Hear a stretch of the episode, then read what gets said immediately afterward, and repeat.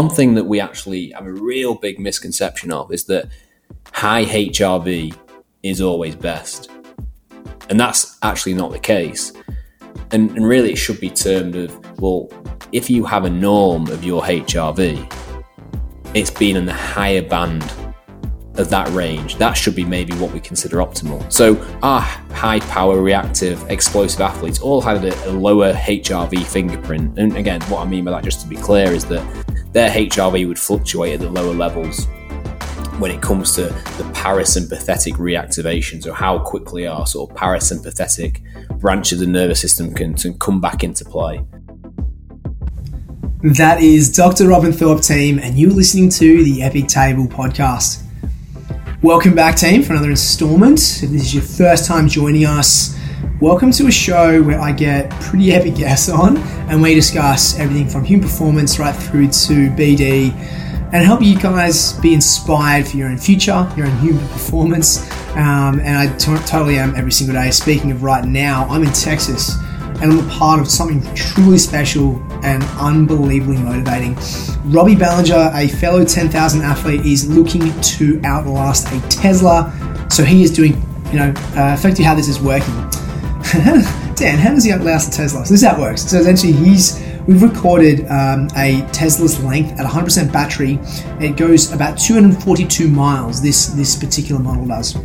So after doing that, Robbie has within a certain time limit to outlast that Tesla or you know, pass that distance, which he's given himself 72 hours. So it's, a, it's not long. It's you know a bit over 80 miles uh, every day. Uh, when you consider the fact he's not having any sleep uh, or minimal sleep at that, it's uh, ridiculous. So only Robbie would challenge himself to doing that after you know self-invoking the Colorado Crush, which is something that is incredible. We've had Robbie on the podcast before, so you can go back and listen to that episode. He's also the uh, up until last week is the most amount of circulations or laps of Central Park, or does the Central Park loop. Uh, he got up to 16, I believe. Um, so that's ridiculous in one day. Anyway, so Robbie's a, a, a specimen, and I'm fortunate to be part of his crew, making sure his nutrition was dialed in, pacing with him, along with a number of different athletes. It's been amazing to have people come down and ultimately support him. Uh, but what he's doing is mentally unbelievable. Um, physically, obviously, mentally unbelievable. So I'll be uh, putting together the team and I'll be putting together a YouTube video for this that you'll see behind the scenes of it all. So make sure you look out for that. Uh, also, really exciting this week, team. My awesome company, Charlie Street, launched nationally with our products.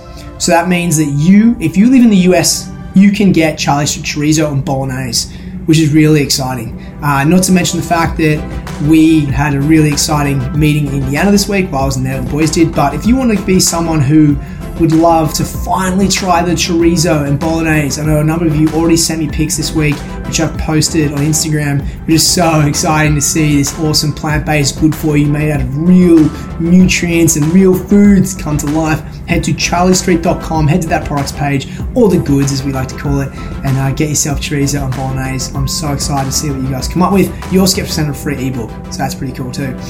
So, team, this week we have Dr. Robin Thorpe on. Now, Dr. Robin Thorpe is an absolute specimen as well. Why do I say that? Well, Dr. Robin Thorpe, he is a senior performance scientist and conditioning coach. And if I was to say the top three organisations, sporting organisations in the world, I think one of them would be Manchester United, and a lot of you would not argue about that. He's been a part of that for some time. He's been there with Sir Alex Ferguson. He's been there with the amazing uh, David Moyes. Like the the pedigree and the team that he's been around is unbelievable. Put away the fact that they've got so much success on the field, they've also got it off. And why I love this is as a senior performance scientist at this organization, it has always been on the front foot in this particular area of sport. When you think sports science, you know, in particularly in the EPL where they're doing a lot of GPS tracking and everything, he's been at the pinnacle and it shows because the team has had so much success. So I'm really excited today's discussion because firstly, I'm blessed to have him on. Thank you again for you all for having so many uh, downloads, leaving reviews because really pushing the Epic Table podcast up the algorithm for people to be downloading it so much for getting guests like him on. So thank you again, guys. If you do want to leave a review on Spotify or wherever you listen to your podcast, please do. Just hit that five star if you want. Leave a review verbally as well or write it down. That'd be awesome. But uh, yeah, Dr. Robin Thorpe's discussion today is a lot about recovery and understanding regeneration practices, which I love. We talk a lot about methods of fatigue and performance monitoring. If you're someone who's got some wearable technology, whether it be a Whoop or an Oura Ring or even anything else, it's really cool to get that data. You're like, oh, I learned so much about my recovery. But how do you apply it? What strategies do you do to help improve your recovery? Like right now for me, I'm, you can probably tell I'm slightly under the weather. I've had minimal sleep. I run probably a marathon every single day, um, which is nothing compared to Robbie, so I can't really complain. I won't. So, but you, I need rest. That's the obvious one. But what strategies can we do to really improve our recovery? That's some stuff that you would definitely get from today's podcast, which I'm really excited about. We obviously go into some of the papers that he's been a part of and published as well. So, if you really want to understand performance recovery or even strategies that you can actually apply yourself to look after yourself, today's podcast is for you. One thing that I like to do is obviously dial in my nutrition. And along this whole journey I've had in Texas, I've been double dosing, absolutely double dosing on athletic greens. Uh, the reason for that is just all the nutrients I need. It's really easy to take on the go, particularly with these travel packs that I have. And Robbie's, I've been giving it to Robbie as well, so he's making sure he's still getting his nutrients in because obviously we have electrolytes. Sometimes it's easier to liquid form when you're in this environment too. Um, and so for the past six years, especially on these type of trips, I've been having athletic greens every single day, sometimes twice, even sometimes three, depending on how uh, I'm feeling at the day, how much work I'm putting in. So if you want to also join in on that and be a part of this awesome situation where I get my prebiotics, my probiotics, and my digestive enzymes, along with my 75 micronutrients and minerals, head to athleticgreens.com forward slash epic. Because if you use that link specifically, you will also get those five free travel packs and a year's supply of vitamin D3 along with your subscription. So head to athleticgreens.com forward slash epic and you'll get the five free travel packs, the vitamin D3 plus K2 along with your subscription. And people are like, well, it's kind of expensive. Um, I'm just put out there. 77 bucks a month works out to be less than a cup of coffee a day, which if you think about the amount of vegetables you probably should be eating more of, this will help support you getting more plants in your day as well. So just saying, just a cup of coffee, that's all it is every single day to look after your health, look after you, and make sure you can actually get more out of your day, which potentially means, you know, getting better at work. I don't know, I'm just saying. Anyway, more on that later because we have Dr. Robin Thorpe on. Legend, animal, awesome dude. Dr. Robin Thorpe, welcome to the Epic Table podcast. Dr. Robin Thorpe, my man, welcome to the Epic Table podcast. Cheers, Dan. It's good to be here. Mate, it's uh, always good speaking to a doctor. Just sounds super, super sciencey. But uh, particularly when I'm speaking to someone from the UK, I know from now on I'll start calling you R Dizzle Robin, whatever works, man. But uh, don't worry, I won't make you cringe at yourself when um, I do so. Even though you were eligible, without a doubt, man. But uh, speaking of eligible, you have quite the pedigree of uh, a CV, dude, and I. I love getting to speak to someone like yourself because I get to geek out. My listeners know I get to geek out in this exercise science world. I love studying it. Even I, you know, after practicing it and going through the course and everything, it is still to this day one of the funnest things I love talking about, and my listeners also do, bro. So, mate, I'm absolutely stoked to have you. You pretty much came up in conversation after I listened to you on the Whoop podcast, and then I heard you across other channels. I honestly went into a deep dive, and I was honestly surprised how I had not already been connecting with you based on all the awesome stuff you were doing. So, just to set the tone, though, man, you're not actually in the UK right now. You're in LA, correct? That's correct. Yeah, uh, recently moved to California from Arizona. Um, but yeah, as you can tell, and as you've said, I'm uh, originally from the UK, so it's a big difference in terms of climate. Um, but yeah, it's uh, I'm enjoying life in California so far. So far, that's for sure. I can imagine, man. I can only imagine. And I typically this time of year, it's pretty cold. Britain, where where were you living in the UK? Were you London based? Were you No, no. So I was um, sort of Manchester area. So I was I was born um, in the sort of South Manchester area, and then mm. following sort of all the university and getting all the qualifications, um, which I did in Nottingham. Um, in the sort of I actually studied sports science and also computer science, which uh, back back then there wasn't much of a link, but in fact at the moment it's become the probably the most noticeable link um, of the sort of professions, particularly when it's coming to analytics now and how sports science and sport in general is progressing so much.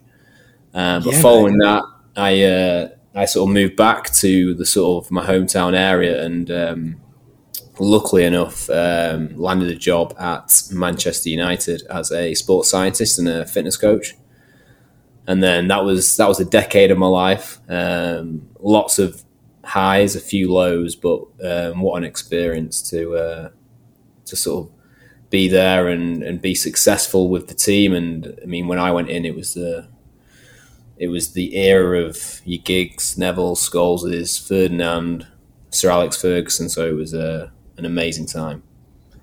Wow, yeah, you had uh, you had quite the the team around you that were just notable you know, best in class even outside of the period of time, which is amazing. And obviously having, um, you know, Sir Alex Ferguson around is, is pretty, pretty epic, man. And just growing up, were you someone who was, uh, you know, gun ho at, you know, football or soccer, as some other people may refer to it? Was that, that was something you wanted to pursue perhaps as a, even athletic career? Um, I'm, I'm, not going to uh, lie and say I thought I was good enough. I mean, I think a lot, a lot of people say like that. I think in you end up in sort of the roles that are supporting athletes or servicing um, teams, etc. I think a lot of people say they're the failed athletes, and I think I knew early on that wasn't going to be me. But I, I played at university level and and continued to play until injuries got the better of me. But um, I think from a I just loved football or soccer, and I think growing up in the sort of late eighties and nineties, like we were playing on the streets, and it'd be a case of you get kicked out of the house, and you you you're sort of playing football all day on the streets with your mates, and then you come back for for tea for dinner, and that's how it was then. So I think I think the majority of people in in England and the UK that was that was their upbringing, their life. So that was I think ingrained in me, and so and I've got funny stories as well. Like I, I, remember my bedroom wallpaper was all Man United and duvet covers, pillowcases. So when I actually started working with these these athletes, it was a it was it was a it was a funny situation. But again, just to be around those that winning mentality, I think taught me a lot that I try and take now into my new role or whether it's within research or within daily life. I think that sort of winning mentality is really important um, for, for many things that I think everyone go, goes through on a day to day basis.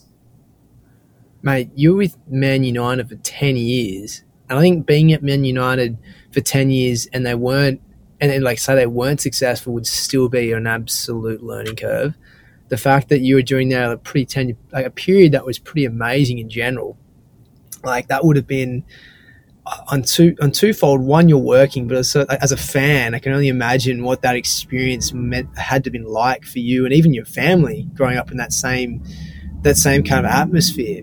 But going into year one, there, I'm, I'm interested to know how how over that ten year period, sports science had changed. You spoke about you know, you'd spoke about computer science, exercise science, and there's different parameters, obviously, even your your degrees, which help you manifest this amazing skill uh, and expertise.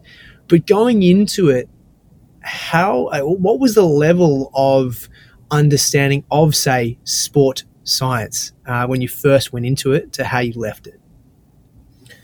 Yeah, it's a it's a great question, and I think I was probably the first generation of, I think, true sports scientists who um, were going into professional football or professional sporting organisation in that specific role.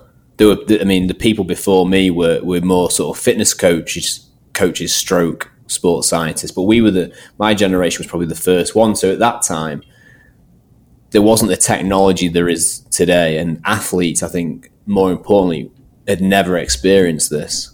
So the first couple of years, and when we talk about tracking the load or the stress of what the players do during football um, or soccer, um, we were asking them to start to wear certain monitors or devices so we could better understand what they were doing. And again, there would be, I remember certain individuals, certain players who would, who again had won the lot, who are very traditional, who it was a big change for them. So I think in in one breath, I feel very lucky that we were the sort of the first to try and integrate some of these things, but I also think it was a, a great experience and learning curve for me to deal with maybe certain athletes or players giving you a bit of um, a bit of a, a, batting back, basically saying, "Oh well, no, I'm not doing this," or "This is not normal for me." Because I think the main thing that that gave me and instilled in me was being able to really articulate and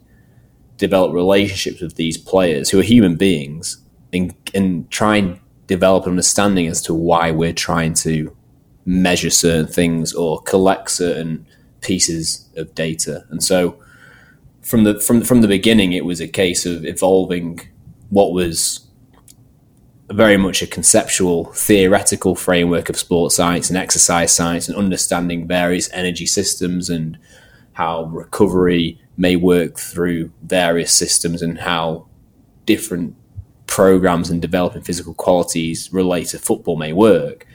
And it was it was certainly a case of evolving that over time and coming out of it in 2019. Things like using GPS, which is the, the tracking system that the majority of professional teams and athletes are using nowadays. It's the norm now, and athletes are very much used to to that way of working. Um, and so I think like from a technology point of view, I think it's evolved and it's it's come on leaps and bounds. But I think with this technology era and wearable era that we're now so accustomed to, I think we start to then lose a little bit of those more relationship based, um, human based skills in actually how we trying to improve performance or improve recovery with these individuals and players. So I think it's sometimes it can be a trade off, but I think certainly over that that ten year period, we were able to innovate hugely, and a large portion of my role was to integrate applied research, and so I was conducting a, a PhD on the side of my sort of full time role as a, a sports scientist and, and conditioning coach, and that was to understand more about how we could monitor the status of the athlete. So at any given time of the week, of the month, of the year, of the season, could we identify how this athlete was responding to that stress and that load of training and competing every day or three times a week? But also have an appreciation, understand some of the stresses that may come from outside of the sport as well. So um, I think it was a, to sort of summarize that question, I think it was a, a sort of triangulation type approach of evolution and, and developing a new way of working, but also developing relationships and also trying to innovate and apply various new philosophies and, and, frameworks to again the end of the end of the day it was about improving performance and improving that support to that athlete. Man, that's that's so interesting. Is um, I remember when I was when I finished my masters and I was interning with some um, respective rugby codes in Australia. Um, the teams that I was working with, there was only, you know, this was NRL and rugby union. I would say only 10 to 15% of them were actually using wearable technology to, you know, record data. And, you know, five years before that, there was none. And it's so interesting. We hear, you know, first and foremost, when you enter into that was probably around 2000, uh, was that 2011, 2012, I believe. Yeah, about that. So around that time. And in that period, I definitely personally noticed, a, a, like, even just immediately, the reliance upon data. And I didn't know it then, but now reflecting upon it, how much it does, it even makes the scientists, exercise scientists, more related or more sorry, more more dependent upon the data. At least that's their mindset to make informed decisions. Versus, as you just uh, you know, I think this is like a, I guess a rhetorical question, but does what, what's what's the difference between understanding the athlete personally or through a relationship against their quantitative data? Because ultimately, you know, I think that's one of the best things about differentiating between your exercise scientists, their ability to connect with an athlete, record data, and as you've just already noted, is subjectively make an informed decision because you know what's best for them. So taking on two forms of data, both you know, subjectively and one quantitatively, and making an outcome for them to, to win. But uh, it sounds like, and I can only understand through what you're saying, is over time we've been so enamored with data, which I can obviously understand. But um, but you know, it, it can it can obviously to some degree, I guess, do more harm to an extent, right? Yeah, and completely. And just hearing you talk there, it makes me think about one of the first things that we mentioned was that my sort of first degree was in sports science and computer science, and back mm. then there was no relationship. It was almost like, well, there may be some individuals who are interested in sport and IT or computer science, and so let's create a degree. But now the the sort of influx of data science within sport is huge, and now I think a, maybe more so in in the US. I think we're getting sports science and data science um, confused a little bit, and I think a lot of people, I think particularly in the US, associate them as being the same thing. And so what we've what's happened, I think, is that we've developed great minds and great data scientists who have this computer science passion, but then they're stuck behind a computer or a laptop all day, and then they lose that contextual um, side of what sport and what working with athletes and developing performance really is. And so that's where I think I, I use that that sort of example quite often because I think we really I think you need to go through those experience of, of failing with athletes or understanding that you will get kicked back or you will get an athlete who won't want to do something or they will disagree with you. And I think understanding that that experiential situation is key in order to try and have positive impact with athletes using data. Because if we go purely to the data side, and again, if we're developing practitioners who are just sat behind a laptop, then for me, the key integral and real value in using data is that contextual side with the athlete and in, impacting their life or their sporting career or their performance in a positive way. What makes a good sports scientist? Nailed it. Essentially, that's what. Uh, that's why you're so good, right? do as I say, not as I do. yeah, there you go, mate. I'm unbelievable how good. Um, interesting, interesting. And so, I like I I'm personally interested in the actual data for a second around energy um, energy systems and just off the top of your head in in the sport of football to what degree percentage of their overall performance is in say the ATP PC um, energy system so the sprint phase versus the lactic phase versus the uh, up, upmost aerobic phase. And maybe you can just break down those three, not in terms of what they are, but uh, maybe the, the, the output that they would usually do. Because between football players, aka soccer, and AFL in Australia, these two are the, actually some of the most commonly researched sports, uh, team sports, I should say. And it's so interesting to hear how much distance they cover and how much the speed at which they're covering that distance at. Yeah, it's a really important point, and I think, I mean, first of all, it's good that we're now uh, terming football football, and we've we're starting to get away from soccer. Uh, I'm not sure the uh, the American audience will like that, but um, no, it's important. I think wh- whether you're working with football, American football, with rugby, with individual sports, I think one of the first things that should be administered or at least understood is the the actual physical and mental demands of that sport.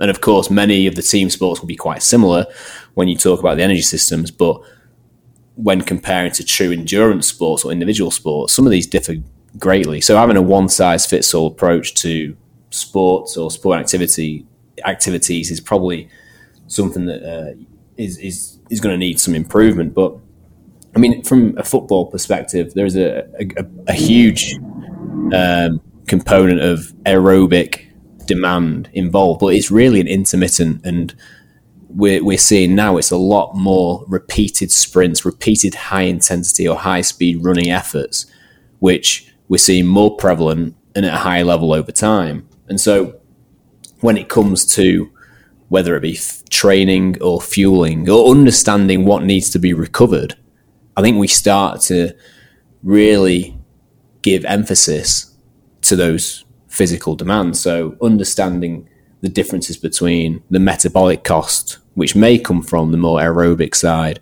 or from substrate metabolism when it comes to glucose or glycogen um, replenishment, but also from a mechanical damage point of view and a mechanical stress point of view, which may be elicited from that repeat sprint or the repeat intermittent work. So again, it, like you say, I think it's a, a huge component to begin with when we are dealing with these athletes, but also understand that every sport is going to be different.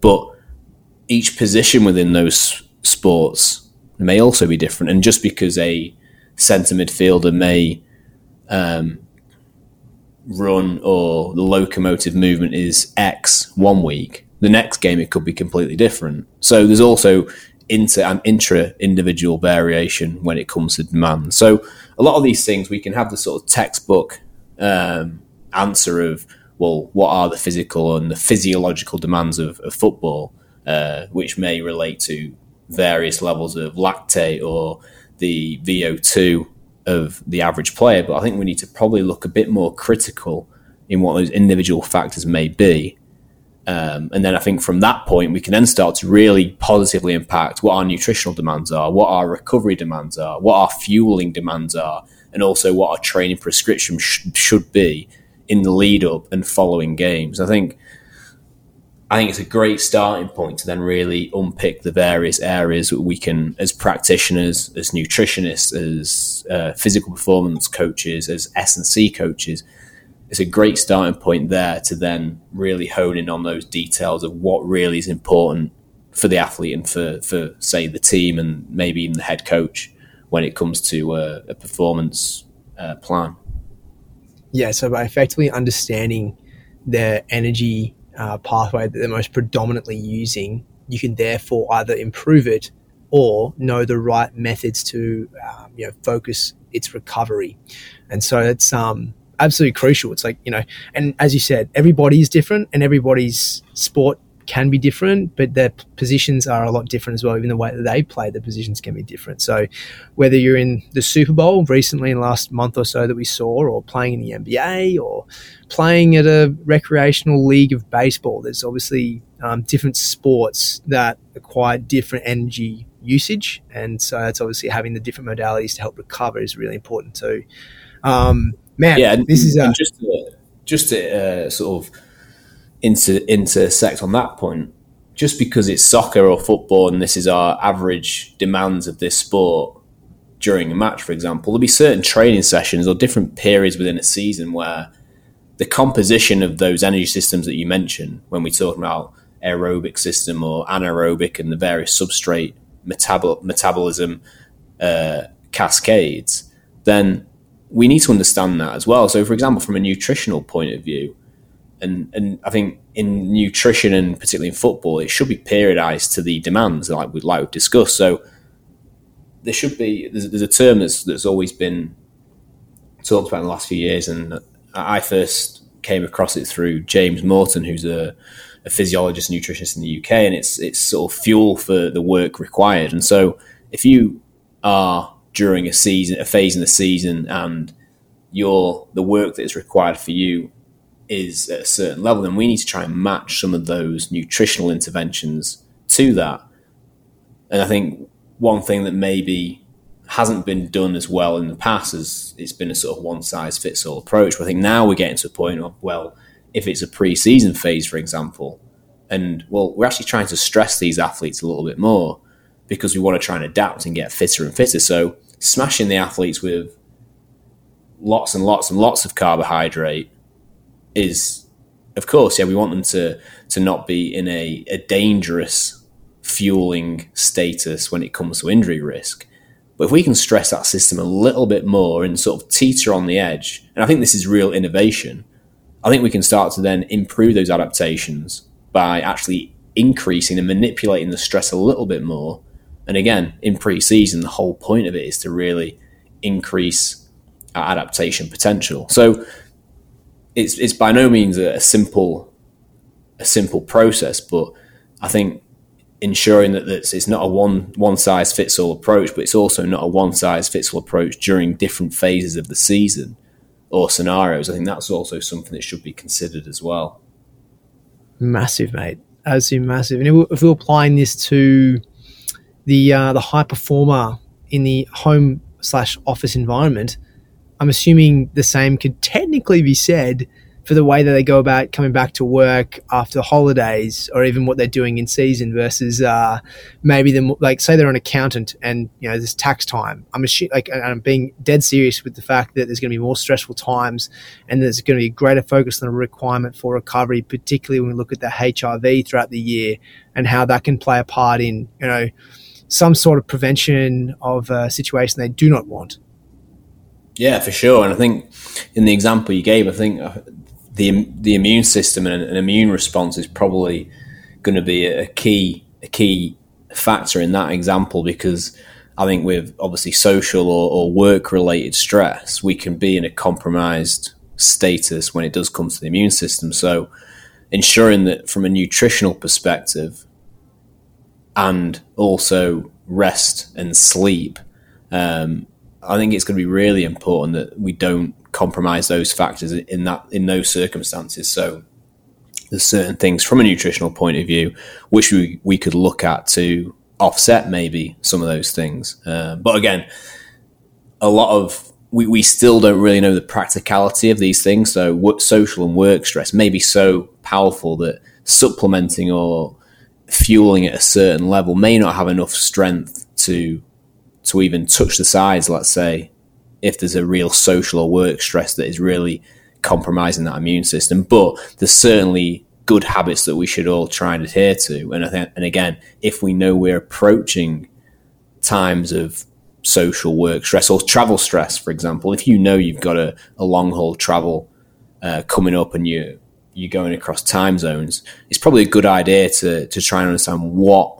nutritional strategies or sleep strategies or lifestyle strategies you can put into place prior to that um, event to try and increase the probability that you won't suffer any sort of immune compromise situation where you could get things like an upper respiratory tract infection, so the common colds, flu, etc. And obviously, in these times, COVID's obviously uh, still a risk and in that bracket for sure. Mate, that's so interesting. And I usually wait for the end for action steps. So I feel we're on a good wicket here, mate. So um, did you did you hear what I just did then? By the way, I just uh, got wicket in there already. Uh, it's about twenty minutes in or so. Um, we won't talk about what is known as the Ashes for all my Australian and English uh, followers. But uh, anyway, um, mate, very interested. You, you bring up a topic that I think is so important to discuss, given that it is something you don't have to be an athlete for. You don't have to be a high performer. You just have to be human. Uh, and we all travel to an extent. We all get stressed to an extent, and obviously our bodies therefore have to deal with these uh, these these unfortunate situations. So we've talked about nutrition at a very very brief part of this podcast already.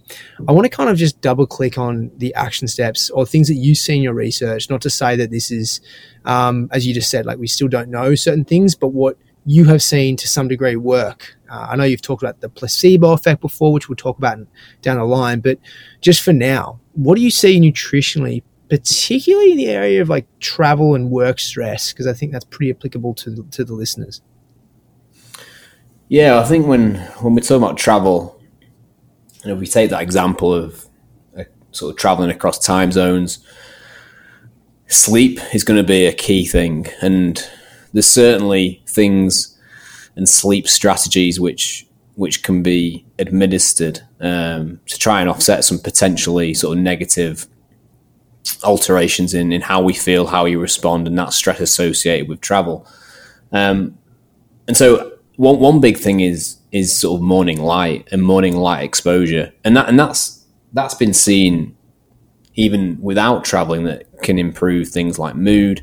It can give our circadian rhythm, our biological clock, that sort of anchor point to work off. So our metabolic, our biological processes are, are sort of lined up and, and quite consistent.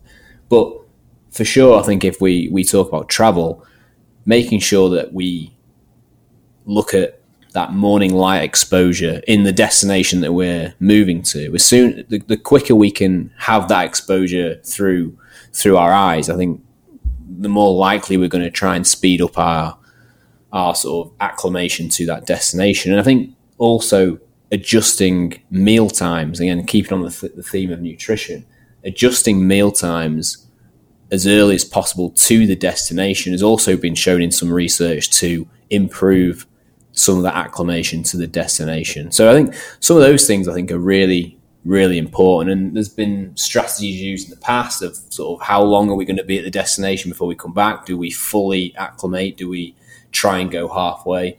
Um, an example would be when we when we were uh, back in at Manchester United we were on a summer tour and it was South Africa then to China uh, then to Scandinavia and then back.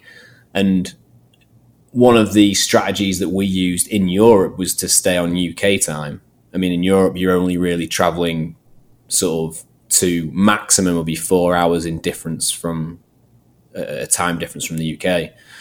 So when we traveled to Europe and we played in the Champions League, for example, we would only be away for one to two days. So staying on UK time kept things is reasonably consistent. But when it was about going to the Far East and prior to my time, they I know they'd had some negative experience with traveling to the Far East for for a short duration. So one of the, the strategies that we used was to actually stay on Spanish time. So it was a bit of a it got a bit confusing. I think nowadays with with like phones and the automatic change of, of, of, of time, it would probably make it a little bit more difficult but we sort of stayed on Spanish time once whilst we were in China.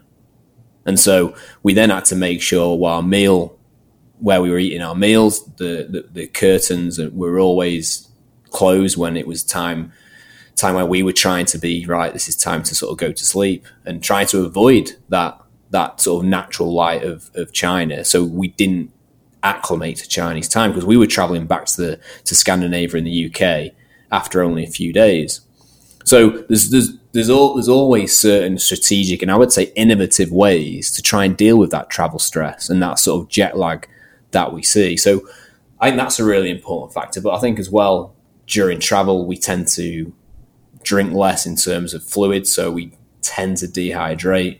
You've obviously got the confined spaces and making sure our mucosal immunity as is an optimal level. So there's been a little bit of research showing that keeping sort of salivary immunoglobulins uh, active can improve or protect against potential um, infection. So the use of chewing gum just to keep the saliva flowing has been used. Um, of course, we have vitamin C, uh, which can help boost the, the immune system. But again, we probably don't know enough about the bioavailability of higher doses or the actual practical um, response that this has. I mean, it's a, good idea to make sure we have our micronutrients at an optimal level. But again, if a pathogen that is so potent gets into the system, the most amount of vit- vitamin C will, will not have that much of an effect. So I think that's again that probably leads into some of the some of the, the practical and the, the myths that are around and the trends in sort of nutrition and lifestyle and, and recovery that um, I think is quite important to address as well. Mate, absolutely. This is we had Dr. Steven Lockley as a circadian rhythm specialist on um, talking about how he looked at NFL teams and how if you played on the West Coast versus the East Coast, how you know for every hour that you are ahead of your existing time, it takes a full day to get back to a, a, an accurate circadian rhythm state. So for you, talking about being, you know, returning to the UK within three days, it would take you three days to acclimatize, so you're not there for long enough, and then you'd have to go back, and then it'd take you another time to get. So like, it makes a lot of sense that when we are traveling, say you're traveling short periods of time, be it you know two hour time difference or maybe even up to four hours, to some degree try and remain in the same time zone to alleviate the potential risk of extra stress on the body. So you're eating at the same time, you're finding those uh, abilities to maybe even block out um, you know blue light when you need to. Uh, obviously, having the, the the the whole room in which you're in to some degree chilled to that nice chilled state, blocked out as well. Obviously, no light in general. But that just makes so much sense. The fact that you also now incorporate that into how you are planning out your athletes and their schedule. And if you tap that into also the notion of a simple simple thing of chewing gum, which just shows to the degrees of what uh, what data is now telling us. That's epic. I love that. I absolutely love that. I can I can only imagine. By the way, were you the person responsible for planning out the uh, the plane time itinerary as a result? No, no. So back that back then it was um, the the medical doctor and uh, the head of um, fitness and conditioning. They they were involved with the sort of planning. I think this is where going back to one of the earlier points. I think we can be we can all be sort of textbook physiologists or be very theoretical, but once you're in that environment and you have to adapt, um, that's where I think people that's when you you earn the money and that's where mm. i think the mm. real impact as uh, practitioners or whatever we are in terms of supporting athletes and teams that's when i think coming together as an interdisciplinary process um, is, is key. And again some of the decision making in that example happened in south africa where we went prior to china and it was well can we start theoretically we know what the best thing is. Well if you're dealing with a, an athlete now well practically practically can you get them to do it? Well if not which is the answer to a lot of things these days well what will what will work for them? And so can we monitor in real time? Can we monitor well we're in south africa for example how are people adjusting to i mean there was no time zone shift there but how are they adjusting to the stress? So we have to be dynamic in everything we do. But if we have an evidence based uh, foundation and ev- ev- everything that's sort of like evidence born, then we can then adapt and use our our art of the science and in how we work. I think that for me, that's always been a great combination of, of, of how I certainly apply some of the, the work that I do with athletes and teams. Right, absolutely crucial. Absolutely crucial. So, let's talk specifics on recovery because the re- recovery in the last two and a half years has truly blown up. Your role and mine in the food game has become even more. I, I, honestly, it's become even more sexy, right? People are like, "Oh, I want to learn more about it," or "I've got this wearable. What can you talk to me about?" And I'm sure you've had everybody now where you know five years ago it was like what are you doing to now going oh man that's the coolest job ever um, so I'm interested to now talk even more specifically about different types of recovery. You've notably talked on different media outlets about this, uh, but you, you, you, talk about specifically there's two different types of recovery. Well, there's more than two, but you, in, in specifics, you talk about mechanical stress versus metabolic fatigue. Do you want to go into those? Yeah, so I think the one, like you say, like I think recovery is the the sort of buzzword for the last couple of years, and I think it's it's going to become even more so, and, and rightly so. I think we still need to be a little bit critical of when we talk about recovery. What do we actually mean? And well, if we can understand what we actually mean and what understand what recovery is, then the next stage would be well, do we even need to recover? And so, one thing I think that I've I've always looked to do as part of my role with with athletes, but I think there's there's no real difference between sort of general population and whether or not you you're having to recover from like your example earlier, like you're an accountant or you're in a you're a CEO and you're dealing with high level or high number of staff where you're in meetings day to day. I think everyone wants to, and, and without using the word recovery, everyone wants to wake up the next day feeling fresh, and feeling ready to go again. So I think the concept is paramount, but I think from an athletic point of view, this and again it goes back to our earlier topic of understanding the demands of your sport or your activity. So if we understand the demands, we can then start to unpick well, what are our fatigued systems? So, if we take football, for example, there's a number of different factors that increase fatigue and worsen recovery. And so you have a, a mental and psychological factor.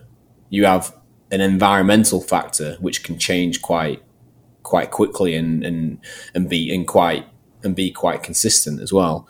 You have then the more central and central nervous system factor of fatigue, but then you have then muscle fatigue. And when it comes to muscle fatigue, I think this is where we get a little bit I think, skewed in the wrong direction. I think if we understand muscle fatigue a little bit more critically, I think we then can start to implement certain interventions that can actually really improve how we feel, how and how we effectively recover. And so, as you mentioned, in most sports, and particularly team sports, there'll always be a combination of these two.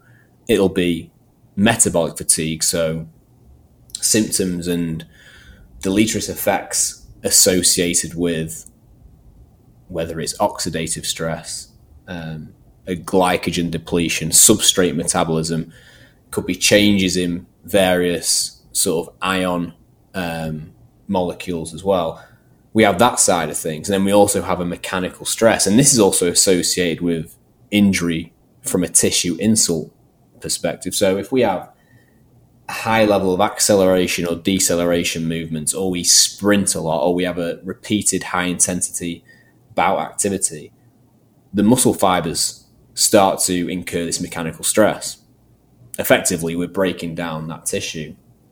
And so I think if we we sort of use those two subcomponents as, as a starting point, I think we start to then unravel this topic a little bit more. And then what we also have is neuromuscular fatigue, and neuromuscular fatigue can be born from both of these two components, and it, which is why I think starting at a meta- metabolic fatigue and a mechanical stress um, point of view, I think we can then start to to really understand a little bit more. And and the next question is always, well, how do we know if you're suffering from metabolic fatigue or mechanical stress or a combination? And so we know that the demand of your sport, the external load, or what we actually do, what we perform, gives you an indication. So if you are doing more aerobic based training or more intermittent exercise at a lower level but for higher volumes, then we tend to associate that with metabolic fatigue. But again, if you're repeated sprints, acceleration, decelerations, a lot of resistance work in the gym, if you're if, if you're if you're a, an avid gym goer, that's more mechanical stress.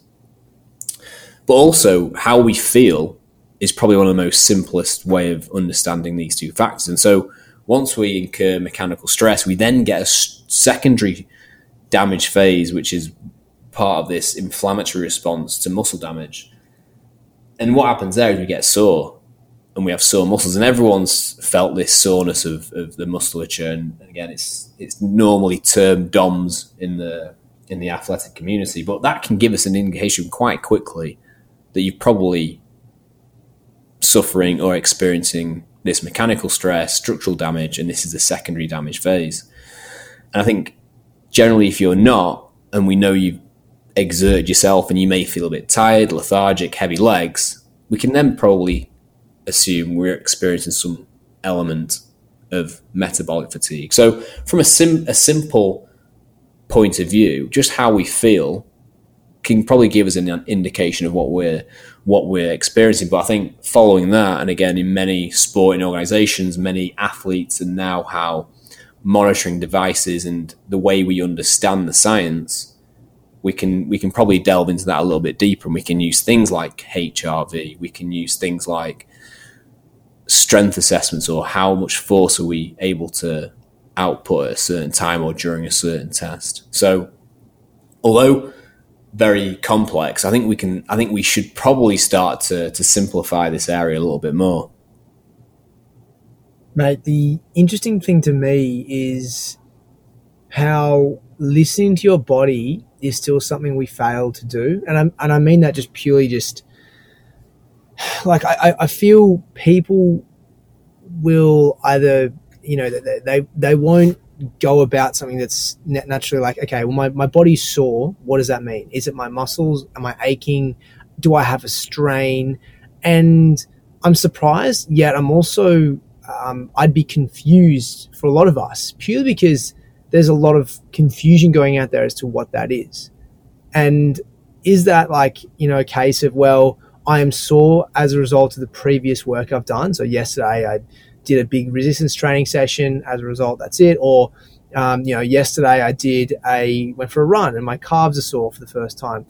I mean, there's so many factors to that alone that I uh, I, understand the complexity behind it, um, but at the same time, knowing you know, particularly after doing the, the work that you and I have, and 100% more time than you, it's something that I think needs to be kind of simplified.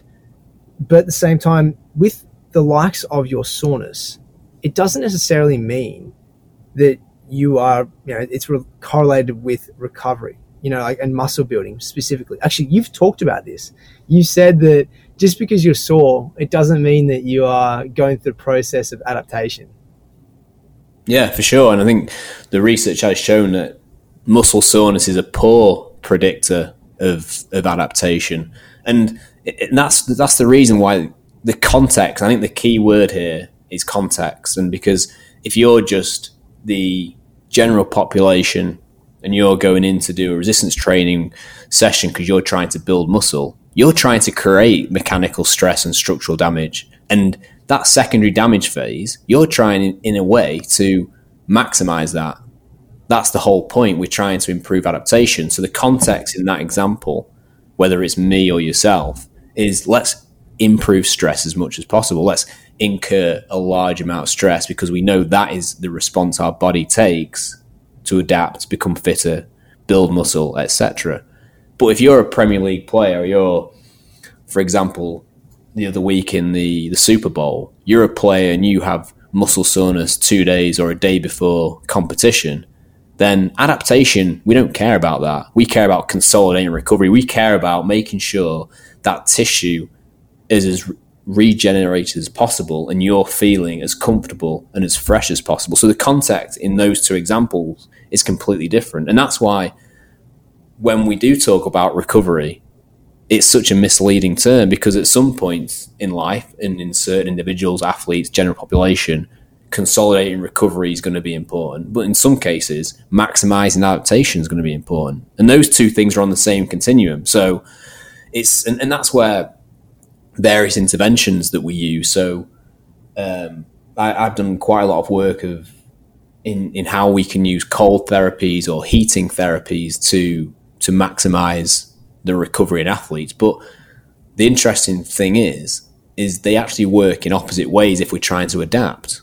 And so context is the is the number one key point and take home message. And it's if we can all understand our context when it comes to training, adaptation, performance, then we should be able to, on a daily basis, adjust and be dynamic in how we use an intervention or what is the most important thing. I mean, for example, if you are that CEO, CEO of, of a large company and you have an important meeting the next day and you want to be fresh, then maybe at that time point, consolidating recovery from a psychological and mental perspective is key, but also from a physical perspective is key. And so, well, maximize adaptation if you've been to the gym the few days before isn't probably going to be your most important factor. So, I think if we can try and bring people on a journey to really understand context and that this may change, and we all, as humans, we all love to be binary. We all love to think yes or no, black or white. And I think in the context of physiology and, and performance in this case, it's not always the case. And I've always, this has been my struggle is to try and bring people on that journey to understand those intricacies of, of, of how we do sort of manage um, that process. Mate, the mo- modality is so important here. You, you, you're, you're effectively saying the specificity of what your goal is obviously is so in tune with what we train to then get the right recovery, to get the right either performance or recovery. So it comes down to the same basics and fundamentals, which is so amazing. And just applying it to that specific nature is, is crucial. So, just kind of summate what we've talked about, we've talked about um, the difference between mechanical stress, metabolic fatigue in recovery.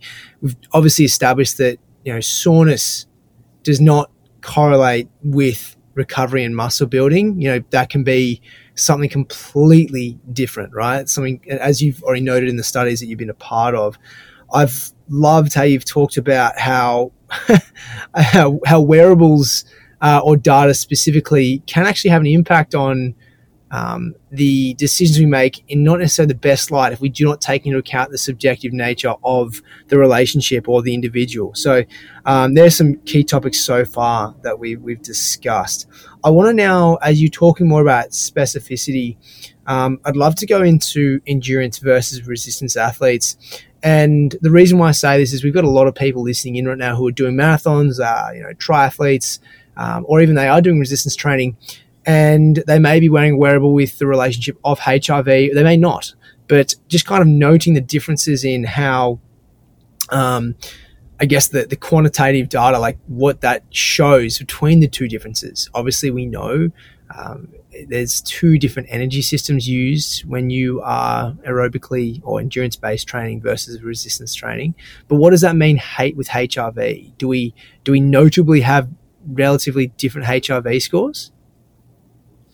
Yeah, so uh, really interesting point, and I think the, the good place to start here is again back in in the sort of football arena, and we were monitoring HRV and again the best football players in the world for ten years, and so we had some amazing data that we could almost pioneer the fingerprint of HRV in athletes, and what we found was that a lot of our reactive, high sprint, high power based athletes, again, that we knew from objective data from assessments, but also from a positional point of view. So your wingers, your strikers, etc., your your goalkeepers, um, they all tend to have a fingerprint of a lower HRV. And one thing that we actually have a real big misconception of is that high HRV is always best. And that's actually not the case.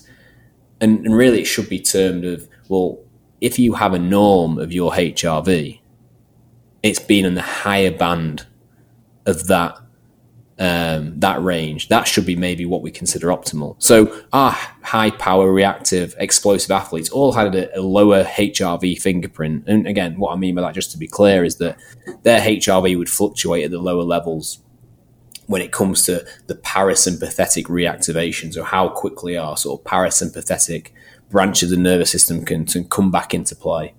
Um, and a lot of our endurance based athletes, again, so we would test some of these properties of athletes, and we would also know that centre midfielders, box to box players are generally going to have a higher endurance capacity. They all tend to have higher fingerprints of HRV, so their their range, their bandwidth was at the higher end. So they would have a very large reactivation of that parasympathetic activity. So there's certainly key differences, and I think it's definitely important to know that and understand that just because your HRV may be lower to, for, for example, to mine, that just may be that just may be your genetic makeup or your makeup from an athletic and physiological point of view. So this is the interesting part. You're talking specifics around HRV to an individual. And I, I often hear people trying to be like, to be honest, I'll be completely straight about this. HRV is a number, and just like any number, we always want to be the best, right? So you always want to have a better HRV. And typically we associate a HRV, the number, uh, the higher it is, the better our HRV score, which, as you just alluded to, is actually your HRV is relative to you whether or not you want to believe it or not um, is, uh, you know, I guess on you. But say you have a HRV of 110 relative, right? If you have a friend who's got 140, they haven't got a necessarily better HRV than you. The HRV is just relative to what theirs is. Now, as you said, if your HRV's average is 110, but gets up to a, like a 130 and can drop down to say an, an 80, but you keep it around that 110, even above that to that 120 stage, you want to keep it in the higher range of your HRV bracket and just just make sure that's what what you 100% were trying to say. No, exactly, exactly. It's it's if again if, if again when, when we talk about HRV and the number, we're, we're probably all associating with um, devices like Whoop or like the Oura Ring, where they actually create an algorithm based off a a more standard scientific HRV representational figure. So, again, to, to reiterate, like you said, Dan, if you are at the higher end of your range, which could be completely different to my range, that is good for you. And so, and again, another example for this is that we would track this for so long and on, on such a, a high number of occasions. And we started to see some really massive, massive numbers off individuals who we were like, well, this is this has either got to be an error or there's, there's something completely off here. And what we actually found was that HRV can really spike and go into supra maximal levels, like really high. But we actually found this was preceding an illness. And it also occurred in certain cardiac um, clinical conditions as well. But in the case of the, the illnesses, we, we actually saw on a number of occasions that the, the, the days preceding a, a, common cold or a sort of flu type uh, episode, that the HRV scores were going really, really high, like higher from these, higher out of individual bandwidths, individual ranges. And what we sort of proposed was that once that sort of illness and that pathogen's in the system, our our body's upregulating itself from an immune perspective to try and fight it off. And so we enter into this really high parasympathetic state. So this is always good evidence, and again, this has been seen also in some some research in in, in high level swimmers as well. So it's it's just a, another another piece of the puzzle to again make sure everyone understands rel- like absolute high HRV isn't always considered optimal, and let's move more to a relative high HRV um, based off individual ranges and bandwidths. So my next question, and one that I often get, is how do I how do I adjust my HRV? And I specifically get how which foods help me improve my HRV. Yeah, so this is interesting because I've always said don't chase numbers. And like if you look at the HRV scores and it's for example, there's certain things so HRV is such a sensitive measure. And there's certain things, particularly um, for example, alcohol, that can have a real potent effect on HRV.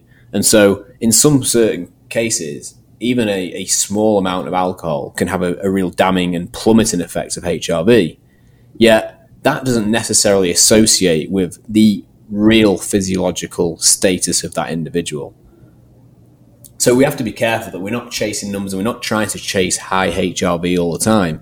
It's actually normal that if we're training quite hard and, and rigorous and we're, we are stressing stressing the body like we've discussed before, it's important to stress the body when it comes to athletic adaptation we want to see some fluctuation in in, in HRV because that's giving us that indicator that our body is under that stress, and that again it reminds us that we're human and that we are actually under a physiological change. So I think that's that's one thing to certainly consider. Um, and again, I, I, would never be chasing high HRV numbers. Um, I think it may be if you are training and you're eliciting stress, then we fall under well, let's consolidate recovery. Let's try and recover. Let's let's give that example of well, we want to try and feel the best we can tomorrow. So let's try and reduce any stress that we've incurred. And so from a nutritional point of view, it's maybe ensuring that from a fueling perspective, so from a carbohydrate perspective, we're not in a, a deficit and so we we need to either match or certainly if we're talking about building muscle, we need to try and go above and beyond our carbohydrate and energy um, requirements.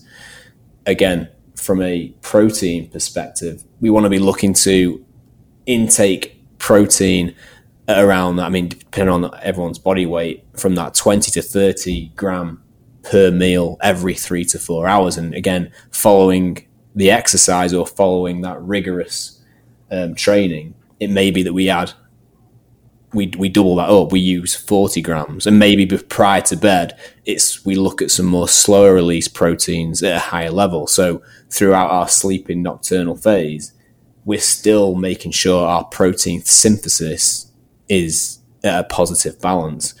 And it could be that we even look to. There's a lot of new research coming out, and that polyphenols and phenolic compounds from fruits and berries may improve some of those processes associated with muscle damage. So again, we probably see a reduction in HRV in response to muscle damage. So if we can try and find those nutritional interventions which may improve that. So our kings are carbohydrate and protein, but then it may be we look to maybe that polyphenol type approach where we're looking at fruits and berries. Um, it may be that there's some even newer research that's looking at a, a metabolite which is is mostly found in pomegranate, which can improve some of the some of the mitochondrial regeneration as well. So I think there's there's there's many ways we can do that, but I think some of the, the basics of those those macronutrient guidelines and and getting the basics right, and again moving on to then sleep from a more lifestyle perspective, they would be my sort of go to factors. Um, but yes, it's such a it's such a broad subject that we could probably we could probably discuss for hours the different ways in which, from a nutritional perspective, lifestyle perspective, training perspective. Um, of course, you mentioned actually recovery interventions, and we know that cold water immersion or ice baths, cold tubs, that can actually stimulate the autonomic nervous system, and, and it's been shown to improve HRV. So it actually improves our parasympathetic reactivation. So that that part of the, the nervous system which HRV is trying to give us an indication of, it actually improves that higher level HRV um, perspective of that.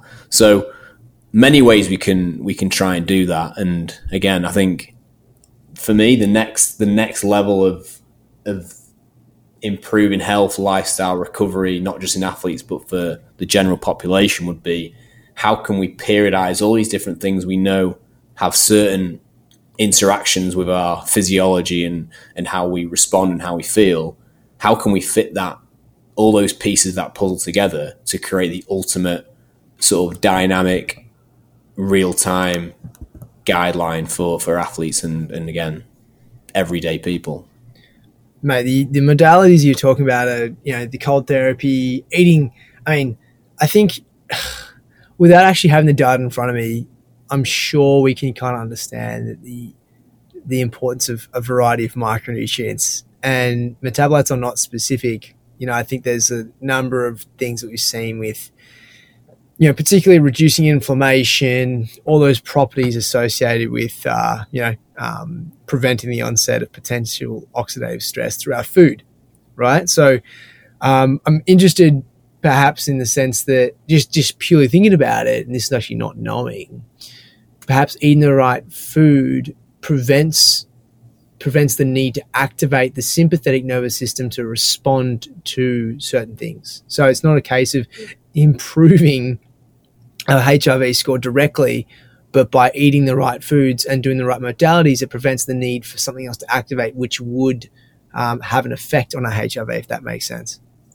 Yeah, so sort of almost like trying to preempt and trying to, yeah. I mean, that's the thing. I mean, it's there's probably a case where the horse is already bolted uh, mm. type of approach, but I, I, know, like from a again that sort of antioxidant polyphenol approach. Yeah. Um, I think it's not uncommon for for athletes in that sort of day, maybe two days prior to competition, to load up on some of that type of thing. So whether it's it's cherry juice, I mean that's the most common, but there's I mean there's so many um, ways we can do that.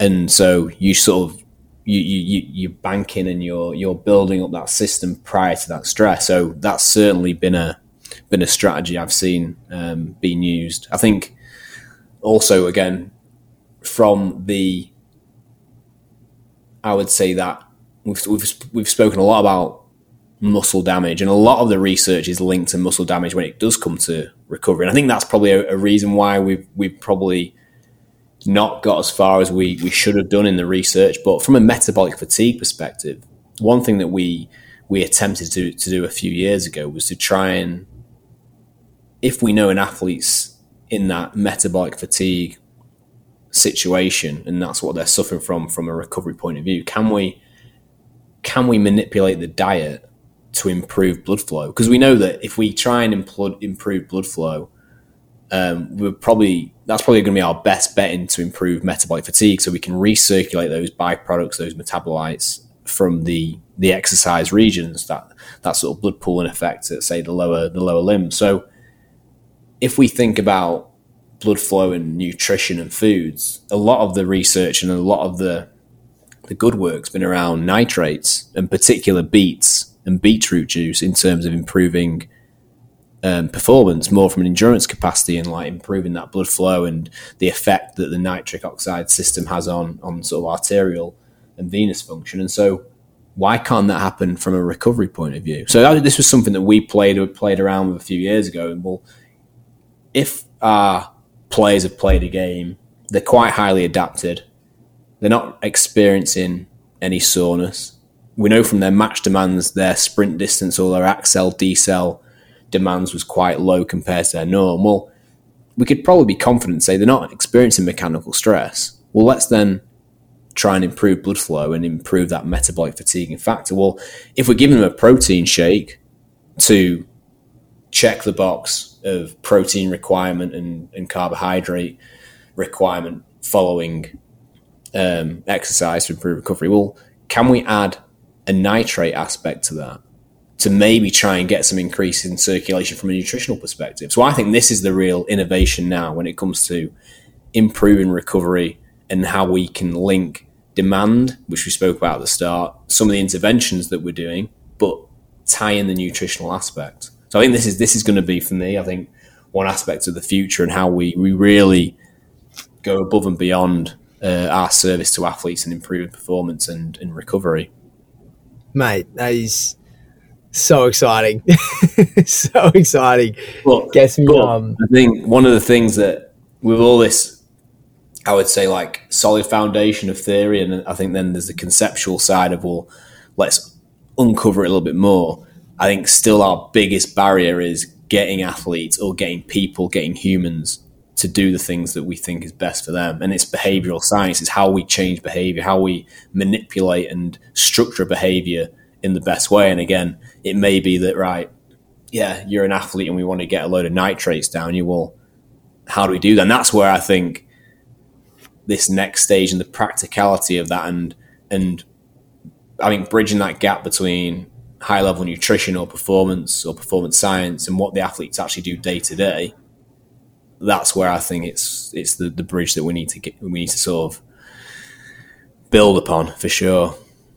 Well, yeah, this is the area I feel like the next, well, even it's already happening, but I'd say that I'd say it's like in the next two years you see this be a predominant thing, like you know when wearable data was in the uh, sporting world back in you know say 2012 2016 when it started to really come to fruition. Um, yeah and, and and again so just to insect on that part like I think it's great and and have making sure people around these athletes or people who understand the process. For example, it was always historically the the chefs or the people around the kitchen work with athletes. They didn't necessarily have the training around the science or they weren't exposed to the performance scientists or the nutritionists. I think I think we're definitely we're getting better at the at bridging that gap, but I think that's where how can we and again yourself is, is, is the is the prime example. Like we've got that amalgamation of science, nutrition, and someone who is cooking the food and preparing the food for these athletes. That is where I think that bridge is going to be best uh, best filled, and I think that's that's that's got to be the the future as well.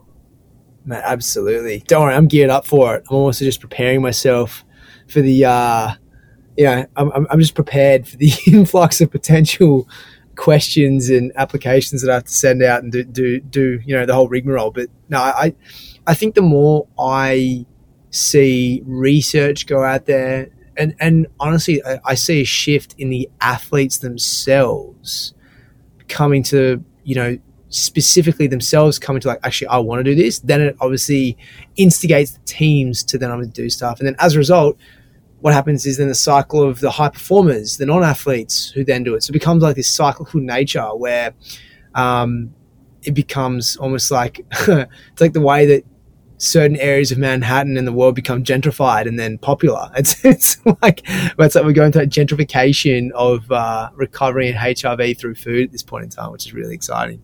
Yeah, um, and yeah, for sure. And it's sort of like trying to harness and maybe restrict some of the sort of more the trendier things that I think people get word of, and I think that's one thing which I think is is something that we all have to try and manage and try and help educate people. And yeah, we know that collagen in certain aspects is going to be beneficial in a return to play injury scenario, but I mean, seeing people putting collagen sweetener in their coffee a couple of times a week is not really going to do much good. I think so. I think it's getting that, getting those, trying to sort of fight some of the the, the maybe not so evidence based trends, but also trying to harness some of that interest and enthusiasm and and, and, and building it from there.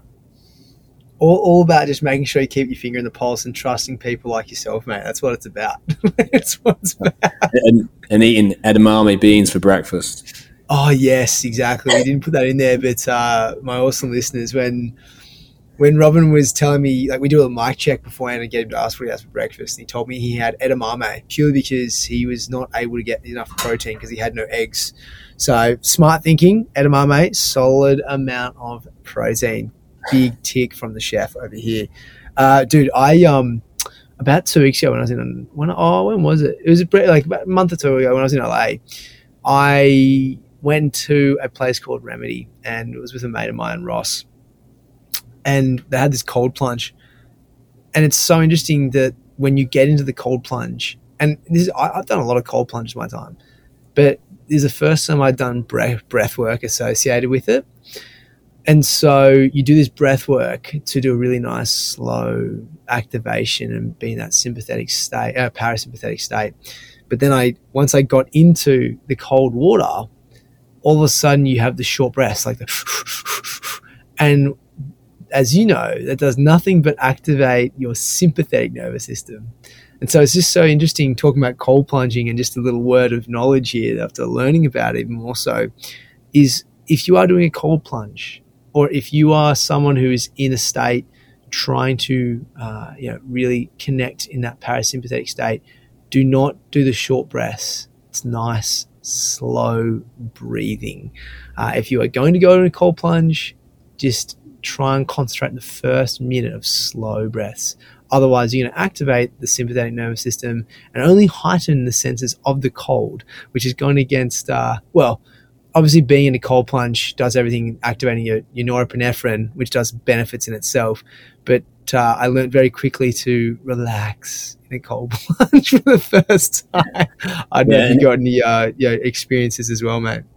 Yeah, I think. Well, I mean, even sort of the, the, sort of the breathing techniques that they've also been shown to have that that sort of reaction, reaction or reactive um, response to the to the nervous system in terms of parasympathetic activity. So even without the the inclusion of a, a temperature uh, protocol, that still is a has been shown to to be to be beneficial. I think, like you say, I think it's making sure if you if you are going into the sort of the cold plunge or the ice baths and cold tubs that from a, philo- a physiological effect when it comes to tissue temperature, um, it, it, tends to take around, depending on the temperature, seven minutes for, for that physiological effect to occur. So don't don't quit too too soon, but it doesn't always have to be uh, extremely cold.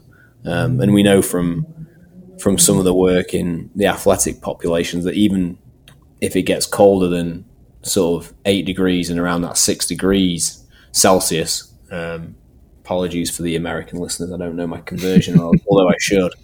Um, we can start to then alter with some um, some perfusion cascades at the uh, the muscle cell level. So I think some some of my rules of thumb are eight eight degrees or above, at least seven minutes, um, and then as long as possible after that. And again, it's from a physiological perspective, getting that that skin temperature um, initial response, then that will drive a, a, peripheral tissue temperature down, and then obviously if we if we're in there for that that sort of specific time, we then get a deep tissue reduction as well in temperature, which then hopefully can drive some of the the reductions in blood flow, vary, varying redistributions of blood.